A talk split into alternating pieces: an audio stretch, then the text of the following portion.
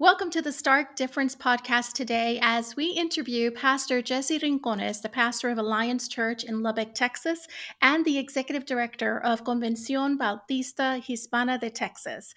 Today we get to just delve and really enjoy some great tips from Brother Jesse, including his call from the courtroom to the church, the challenges and joys of bivocational ministry, and lastly, he has some tips for us on how to help churches reach more of the growing Hispanic population in the state of Texas.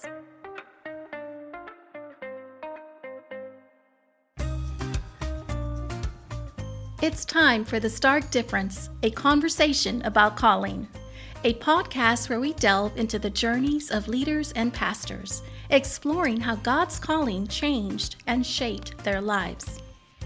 I'm Rochelle Rocha Ruiz, and joining me is Doctor Tony Celelli.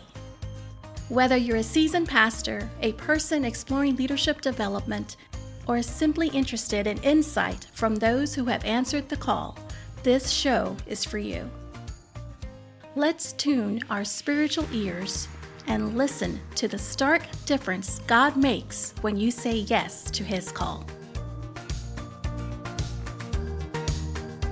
Well, welcome to the first episode of The Stark Difference, a conversation about calling. And today I am excited to introduce our co-host, Doctor Tony Celelli, the president of Stark College and Seminary, and then also our special guest, Jesse Rincones. Brother Jesse, it is so great to have you on the show with us. You are the pastor of Alliance Church in Lubbock, Texas, and also the executive director of Convención Bautista Hispana de Texas. And we're excited for you to join us today. Rochelle and Tony, pues muchas gracias for having me on this uh, launch of what I expect is going to be a great podcast for many people. Absolutely. We're excited for you to join us today. And so today, I just wanted to start out, Jesse, just to kind of get us acquainted with your ministry, uh, what you do, especially as the executive director of Convención, and kind of just introduce our audience to your ministry. Well, I'm really excited about the uh, Familia Bautista here in Texas. Uh, there are over eleven hundred Hispanic Baptist churches in the state that work in in their communities, from rural areas to the to the border and our largest cities in Texas. And uh, churches have been working together since nineteen ten uh, to impact their communities and reach their Spanish-speaking communities, Latino communities. And uh, I get the opportunity to help uh, resource and work alongside and encourage and equip uh, all of those that are are working in our in our Baptist family. It is such a blessing to know that there are organizations like Convención and leaders like you, Brother Jesse, that are supporting our pastors in these Hispanic congregations, specifically because the majority of these pastors are bivocational pastors, pastors that not only serve their congregation week in and week out and do all of the ministry, spiritual care, uh, and being there for their flock, but then also have to work full time. And at Stark College, you are very familiar with this demographic of students because most of our students are non-traditional students and bivocational pastors themselves. We are so elated to have you on our podcast, particularly as we're starting out. And, you know, I want to start with something a little bit unusual and maybe um, a little bit less serious, but I think it's really important. You know, at, at Stark, we have a phrase that we use, La Familia. You know, that's the Spanish for family. And for us, it means so much more than just a biological family. But I'm just curious, like, what is one of your favorite family traditions that you share? Well, I wish you could. I could say that my favorite family tradition was making tamales as a family together, but uh, we're not that talented. Uh, I think it's an evolving tradition, a tradition of, of gathering. Uh, you know, that in our family started with our, our Christmas gathering. I, I love the Christmas season, and our our tradition is to open gifts on the night of the twenty-fourth on Christmas Eve, and mm-hmm. we kind of yeah. have this routine that has developed that uh, usually includes a candlelight service. And for many years, it was a candlelight service at a Methodist church because we couldn't find a, a Baptist one in our area that had uh, a candlelight service. And then we progress, you know, on to dinner, and we reuse some of the same boxes from year to year. And people, you know, our, our kids recognize those boxes that we've been putting the gifts in for, for years. And then people will pick up wrapping off the floor and run to the room to wrap a last minute gift. And, you know, it's evolved into uh, weekly family dinners that we have and a yearly family retreat that could be at a Airbnb or a cruise. And it's it's focused more on spending time together as a family rather than, uh, you know, going to a, to a ballpark or excursions or outings. And I really love that our, our kids love to be together as a family. And I, and I pray that this uh, Rincones gatherings can become a generational experience and tradition for, for, for future uh, generations of our family. Well, speaking of future generations, I hear that you've got a grandchild on the way. That seems pretty exciting. That's what I've been told. Uh, they say that June Rincones should be uh, joining us somewhere between October fifth and October twelfth. So we're excited about it. Well, congratulations. What a great, great opportunity to to join the uh, the Brotherhood of Grandfathers. You're going to have to pick your grandpa name, um, like one of our other brothers and friends has done as well. Hey, Before we before we get into some of the meat of what we're wanting to talk about, um, you know, many people, they may not know that you have a Juris Doctorate, a J D. You're an attorney. You you uh, went to law school after college. I'm just curious, how did you go from college to law school to the pastorate? Well, it actually started out in electrical engineering. I studied electrical engineering for three and a half years. Um, I was going to be an electrical engineer. My wife was studying pre-med, and we thought we were going to have a really nice house and a, and some really great cars and uh, wonderful incomes. And, and God began to change those around. And when I when I sensed a call to law school, which was after taking a con law class in college, I realized there has to be a faster way to to get my bachelor's in electrical engineering. So I changed over mm-hmm. to mathematics, got my uh, B A in math, and uh, and started law school. Wow. Excellent. So you, so you, you, you thought there was going to be a call to a little bit of a lifestyle, and I'm sure there was an interest within the, uh, the study in the field of law, but then you heard a call from God to go and become a minister, a pastor. So I'm wondering, was it the money, the allure of the high paying job of a pastor that, that you heard God call you? I, I had to fight that allure every, every moment of ministry. You're familiar with it, uh, and I'm sure the pastors that you're training are very familiar with uh, with with yeah, a lot. There's no money in this business, right? Exactly. Uh, and you know, I'd always been involved in ministry um, at, at my church and with uh, student ministry and, and college ministry and B S M, and uh, so serving in the church was always part of of what we did. And uh, as a child, uh, every Friday after school, I knew what was waiting for us. We're driving over to the church because we had to clean the church. That was our family's responsibility every week. Uh, so ministry was was was there, but uh, full-time vocational pastoral ministry was not. And it started my last year of law school on a Wednesday night. Uh, there was an unfamiliar face at the church, and you know, usually don't get guests on a Wednesday night at a church. And uh, he said, "Hey, are, are you Jesse? I, I heard that you preach." And I said, "Well, you might want to call it that, but it's mo- mostly youth stuff and retreats and lock-ins." And he said, "Well, can you come and preach Sunday morning for us in the great uh, metropolitan city of Anton, Texas?" That had metropolitan, about, yeah, fifteen people uh, at the little uh, Hispanic mission. And I went and preached on Sunday morning, and Uh, he invited me to come back on Sunday night, and then invited me back on Wednesday and the next Sunday. And that turned out to uh, kind of an interim pastorate in my last year of law school. Wow. So that was wow. that was kind of my my first delving into the pastorate. So it was almost as if uh, God sort of slowly walked you into that opportunity, because if you'd have been asked right up front, maybe you would have been a little bit hesitant uh, to to accept that call. Uh, I think so. You know, my my wife is a pastor's son, and I I remember my mother-in-law telling me, "I pray that God would use you as a as a preacher, but not as a pastor," uh, because she had seen the uh, the challenges and the suffering of of being in ministry uh, full time and in, in their lives, and and um, and and I always recalled that. And Uh, my last year in law school, Brenda says, "You know what's going to happen? You're going to graduate from law school. We're going to get called to some little town to go pastor." And uh, she didn't know how prophetic she was. She nailed it. Wow. Well, I'm interested, Brother Jesse. So you mentioned that your wife what grew up as a P K and was first had firsthand experience with the sacrifices that pastors make, um, and now going from potential lawyer to becoming pastor. Um, and I'm just curious, sometimes when we get a calling from God, sometimes it can be a struggle for the spouse uh, to kind of come alongside in agreement. You know, when God called Abraham, Sarah was there, and uh, she struggled uh, with God's promise over both of them.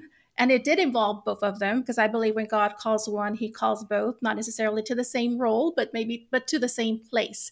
So how can you explain, was there any kind of struggle that you're willing to be transparent about that will help other ministers maybe who have a spouse that is struggling with being called into the ministry? You know, at, at each point, um, Brenda has just been such an outstanding Uh, support. You know, she has her own call in her life, and it just happens that they've synced up well. Since she was, mm-hmm. you know, eleven, twelve years old, she would collect a clip art, you know, back before uh, Adobe and Photoshop and, and even Print Shop Pro. Uh, she would collect clip, clip art. She'd have these big books like this because she would put together the bulletin on Sundays, and she would teach the children. And so she has a long history of, of service and ministry herself. And, um, I think probably the the only time there was some sense of hesitation is when we had been at our church here at Alliance Church for thirteen years. And uh, I remember saying, I- I'm very comfortable here. Our kids were in a great mm-hmm. schools. Our, our church loved us. They took care of us really well. They loved our family. And I said, I- I'm I'm comfortable here. I can be here for a while. And those words just began to bounce around in my heart.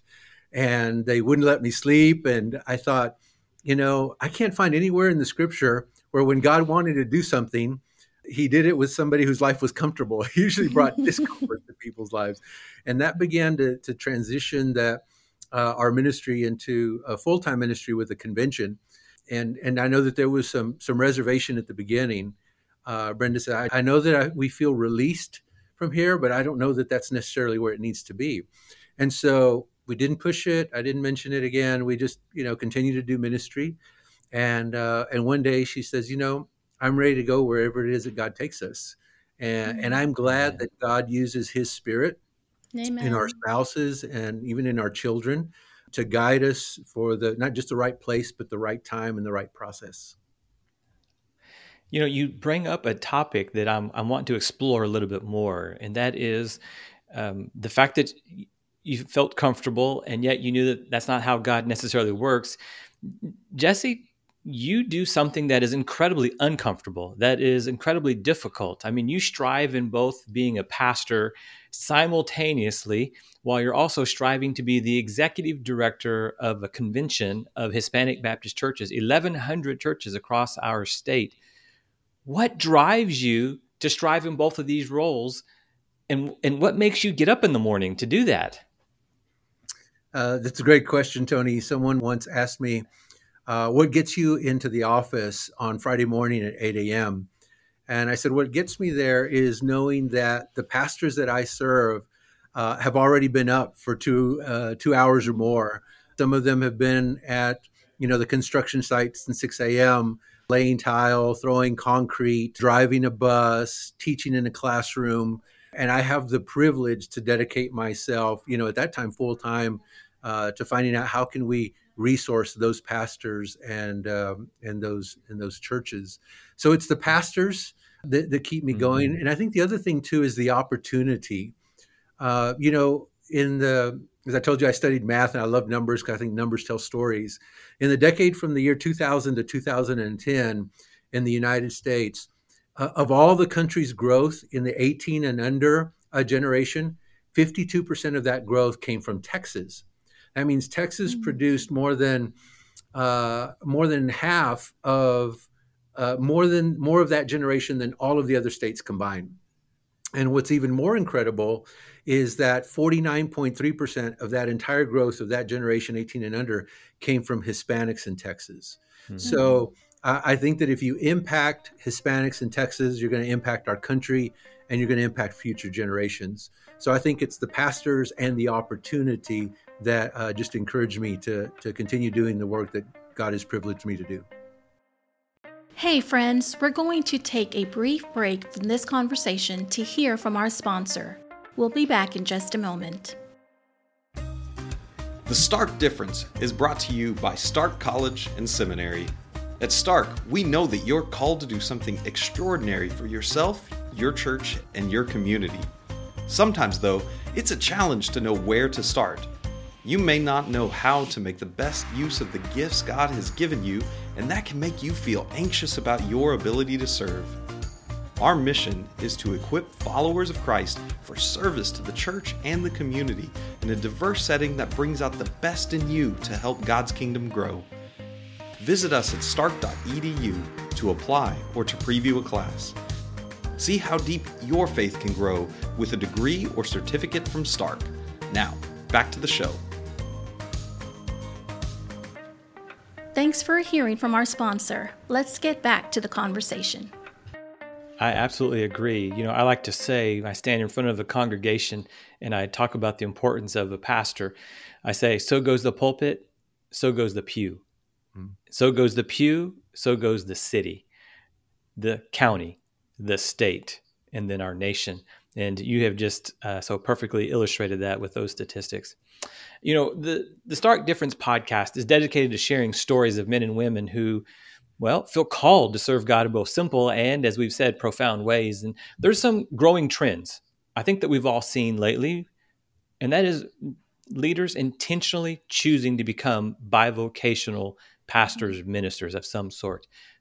So, brother, from your unique vantage point, what are some of the challenges and, let's be honest, some of the joys of a bivocational ministry?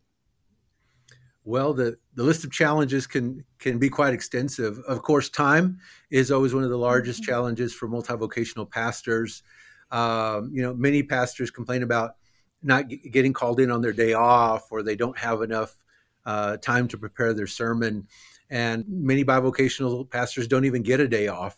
Mm-hmm. They That's don't right. have a dedicated time to be able to work on their ministerial efforts. Another challenge is resources. They may not have a staff or a secretary. I remember a pastor uh, talking about his sermon research team that he had in his in his congregation, and I thought, wow, that just uh, that's just something completely out of our our world. You know, for somebody to walk up and give you, here's your research for the sermon series you're going to be doing, you know, in five mm-hmm. months. Uh, I think our bivocational pastors also. Uh, maybe struggle with this feeling of less than, you know, yes. I'm not a real pastor because I'm not full time, or I'm not a real pastor because I haven't gone to, to seminary. And sometimes those feelings of inadequacy, I, I think, can um, can go on to something worse, you know, feelings of shame. Man, mm-hmm. I just don't have enough time to invest in my sermon preparation like the guy across the street or across town, or um, I, I haven't done all the visitation that I really should be doing. I haven't read the latest books or gone to the latest conferences. And uh, there can be a sense of disconnect. You know, I know that in a lot of associations and ministerial groups and denominational work, you know, the the the, the, the pastor's meeting is Monday at noon, and the pastor's out, you know, uh, doing his work and can't get away for that from that. And even if somebody offers a pastor's retreat, uh, you know, a bivocational pastor is going to have to, uh, you know, get a couple of days vacation to be able to even attend a retreat or a conference. And that eats away to the time that he's got available to spend with his family. So there are uh, definitely lots of challenges that our pastors face. Yeah. And even if they want to go to college or go to school or do some seminary, when does a bivocational, or I love what you said, a multivocational pastor do that? And, you know, at Stark, that's what we specialize in. And so for that person, we can help them think through that. So you've, you've, you've clearly captured the challenges, um, but what are some of the joys, and why do you believe someone should actually consider truly choosing multivocational ministry? I think it all comes down to uh, full, fulfilling their call. You know, you can't wait for the perfect circumstances mm-hmm. to fulfill your call. If you're called, uh, you have this fire inside you that drives you to to do that particular work, whether it's working with women or children or worship ministry or or pastoring. I mean, you you do it as a volunteer. You do it when you don't have a title. Uh, you do it when there isn't a budget line item for you. Uh, you do it while you still have one or two jobs. And so you consider those bivocational circumstances when you want to be faithful to your call. And I think one of the joys that I've seen pastors express is, one, they get to fulfill their call and provide for their families. Um, but this organization came in and did a video and uh, interviewed Bible, Hispanic bivocational pastors here in Texas. And one of the things that I heard pastor after pastor say about their ability to work and provide for their family is that they saw it as a gift. They saw it as a wow. gift that they could give to their church. They saw it as relieving a burden uh, from the church, that they didn't have to carry this burden of paying them a salary. And they actually felt proud about being able to gift uh, their labor to the church so that the church could have uh, ministry and, and leadership and servanthood. Well, Brother That's Jesse, so as you mentioned earlier, the pastors, the bivocational pastors that work full time and work very hard. I mean, our Hispanic pastors work have usually work in fields that are very physically demanding, more blue collar worker than white collar worker. That brought to mind my own uncle, my tío Benito, who was my pastor in a bilingual church when, when I was a teenager. And so I just want to say thank you for all that you do to support pastors like my uncle, who pastored for over twenty years. And so what, as, what would you say to pastors that are listening right now, bivocational pastors who are tired, who have worked so hard and sometimes do feel guilty, as you said, because sometimes they don't have the lack Uh, they lack time with their family. Um, what, from your own experience, could you encourage them with on how you can make up that family time? Because as a wife of a of a husband who church, who served on church staff for many years, I understand there are so many commitments and obligations that come uh, with ministry. And so, what would you say to our pastors to encourage them in their relationships? I would either say "No están solos" or "You're not alone." Um, you don't have to do this alone. You shouldn't do it alone. You were not called to do it alone. And take the opportunity to look around and find uh, those that you have that are cheering you on, that are championing for you. Uh, and it could be your local association or Compañerismo, the local Hispanic fellowship. It could be uh, Stark College or a denominational or parachurch group. There are lots of churches, organizations that are, are are interested in supporting you as a pastor. And I know sometimes you can feel isolated and you feel like nobody cares, nobody's listening, nobody's watching. But take that initiative to ask for help. And uh, sometimes we don't, uh, we you know, we don't ask for help because we think it's a sign of weakness. Or, uh, you know, what are people going to think about me if I ask for help? Well, I'll tell you right now, they'll think you're normal because all of us need help. And right, yes. uh, and sometimes with large things or small things. Uh, but reach out. If you don't have anybody to reach out to, uh, call Tony, uh, call me. Yes. And uh, we know people who know people. And uh, the people, the circles that we have, I know they overlap. And we have a passion for pastors. And we want to help you succeed, because when you are Uh, you, when you have a, when you're a healthy pastor, a healthy father, uh, a healthy husband, um, when you're healthy in your finances, um, your church is going to be blessed by that. And, um, and, and, and take the opportunity and the privilege and the blessing that it is uh, to ask for help, because God's already provided it. It's out there and it's just waiting to manifest in you and in your ministry. You know, Jesse, you are a wealth of information. I mean, I'm just sitting here amazed at the the things that you're you're able to to share and to encourage these uh, people watching, the, listening to the podcast today. And I know you've written lots of Bible study curriculums, both in English and in Spanish. You've written devotionals. I've read many of them over the years. You've even written journal articles. Not written a book, but I say not yet. If you could write a book, what would it be about, Jesse? I, th- I think there's one of two things. It would either be the history of Hispanic Baptist work in Texas, you know, yes. how God works in and through our congregations. A lot of times we celebrate, you know, the church that had one hundred twenty-five baptisms on one Sunday, or that church that sends fifty people to India on a mission trip, or they're able to build, uh, pay for the building of a of a church, you know, in a third world country. And and, and it's great that we can celebrate those things, but there, there are, are works and ministries that congregations of fifteen, twenty, forty, fifty people are doing, and they're being just as faithful. And those stories need to be told, not necessarily because of the churches or because of the people, uh, but those stories need to be told because of God's faithfulness, how it reflects mm-hmm. God's faithfulness in the lives of our of our Latino disciples and our Latino churches. Um, the other possibility would be um, a book on Hispanic church revitalization. You know, of those eleven hundred Hispanic Baptist churches that you mentioned here in Texas, the vast majority of them have fifty people or less. And um, have uh, bivocational pastors um, that maybe have little to no training, and yet yet God still has those congregations in our communities, and, and he wants to use them for his kingdom work. So if we can imagine those congregations uh, healthy and thriving, I think our, our communities would look differently and they would live differently uh, when someone would, would be willing to invest in these congregations. I did have a question, Brother Jesse, in thinking of, like, you were just talking about church revitalization, and you also mentioned earlier about the increasing population of Latinos, uh, especially in Texas, and we live in Texas. Um, what would you say to pastors who perhaps are not Hispanic, uh, pastors mm-hmm. that have a growing Latino population around their churches, um, and maybe some of those Uh, you know, Latinos around them speak Spanish, and they don't necessarily have English as a first language.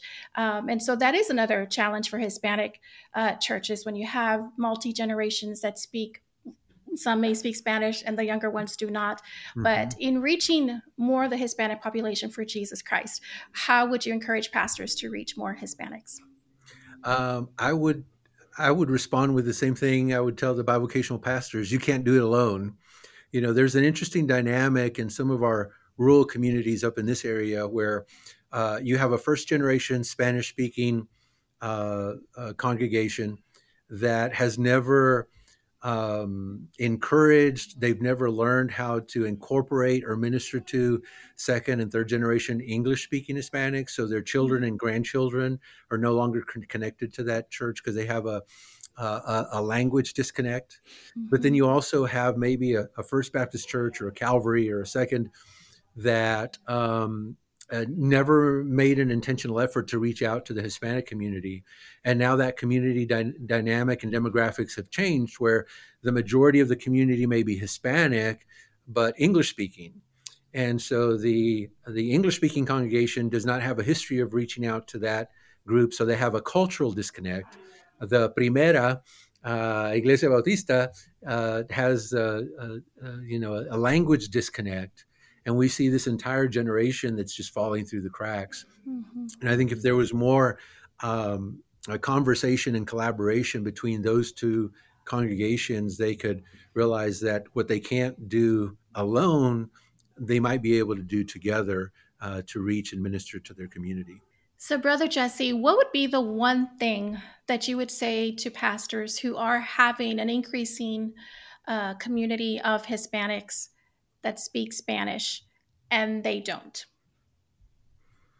I would say find a Hispanic leader that you mm-hmm. can trust and connect them as soon as possible into leadership and make it as visible as possible. When pastors have said, hey, we, you know, we, we reach a lot of Hispanics through V B S and their kids will come, but then the parents don't come in to our mm-hmm. service, or they come, but they don't stay. And I share with them an example that, uh, you know, our church is an English speaking, primarily Hispanic congregation, and we have mixed uh, uh, families and uh, mixed ethnicities. Uh, and for a time, the longest that I had ever kept an all Anglo couple was six months. And when they left, that really hurt me, you know, because I, I don't think that we were, uh, you know, racist against them, or that there was any kind of, you know, problem in that sense. Um, but the reality is that when they looked around, they didn't see anybody like them. Mm-hmm. So our next hire, when we hired a worship leader, we hired an Anglo worship leader. And the next two new members classes that we had were fifty percent Anglo. And, mm-hmm. and I use that example to Uh, to those pastors to tell them, um, if you want to, the people that you want to reach, they, they've got to see themselves somewhere, mm-hmm. and not just in, you know, in, in in pictures on the PowerPoint or on on your Facebook slide. You got to see them on the, uh, you know, behind the pulpit or uh, in positions of of ministry and service, and also leadership. That's good. You know, the the power of people seeing someone that looks like them is incredibly effective. We take a similar approach here at Stark College and Seminary in ensuring that our faculty and staff and trustees look like our student body. And I'm really, really impressed with uh, with that approach, even within our local churches.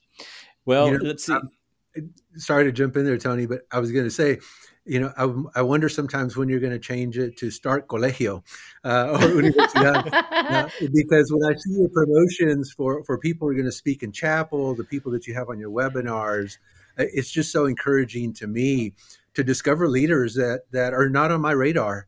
And mm-hmm. I appreciate you putting those leaders and those voices and those experiences on our radar, um, because it's not, again, it's not because they're Latino or because of the color of their skin.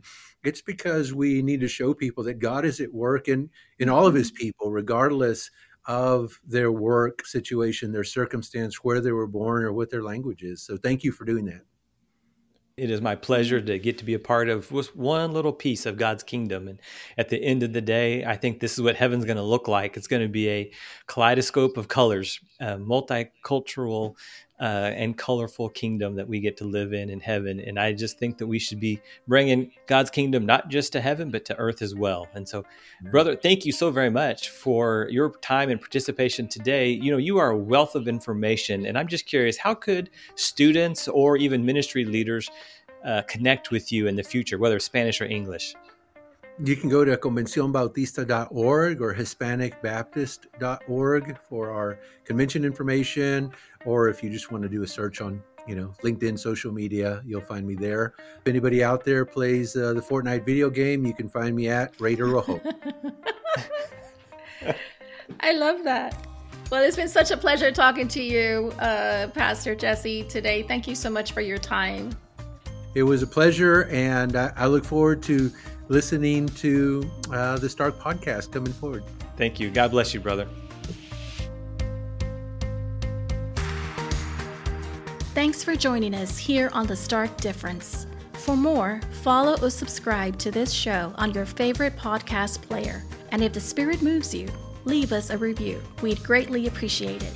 If you're watching on YouTube, give us a thumbs up, subscribe, and ring the notification bell to get notifications for new episodes. The Stark Difference, a conversation about calling, is a production of Stark College and Seminary in association with Westport Studios. Views and opinions expressed by participants of the show are those of the individuals and may not reflect the views of Stark College and Seminary or Westport Studios. Know someone who would make a great guest on the show? Or do you have a topic in mind you'd like to hear discussed? Drop us a line at podcasts at stark dot e d u. We're so glad you joined us today to hear this conversation about calling, and hope it inspires you to grow in your own calling and faith journey. Till next time, may God keep making a stark difference in your life. Hasta luego!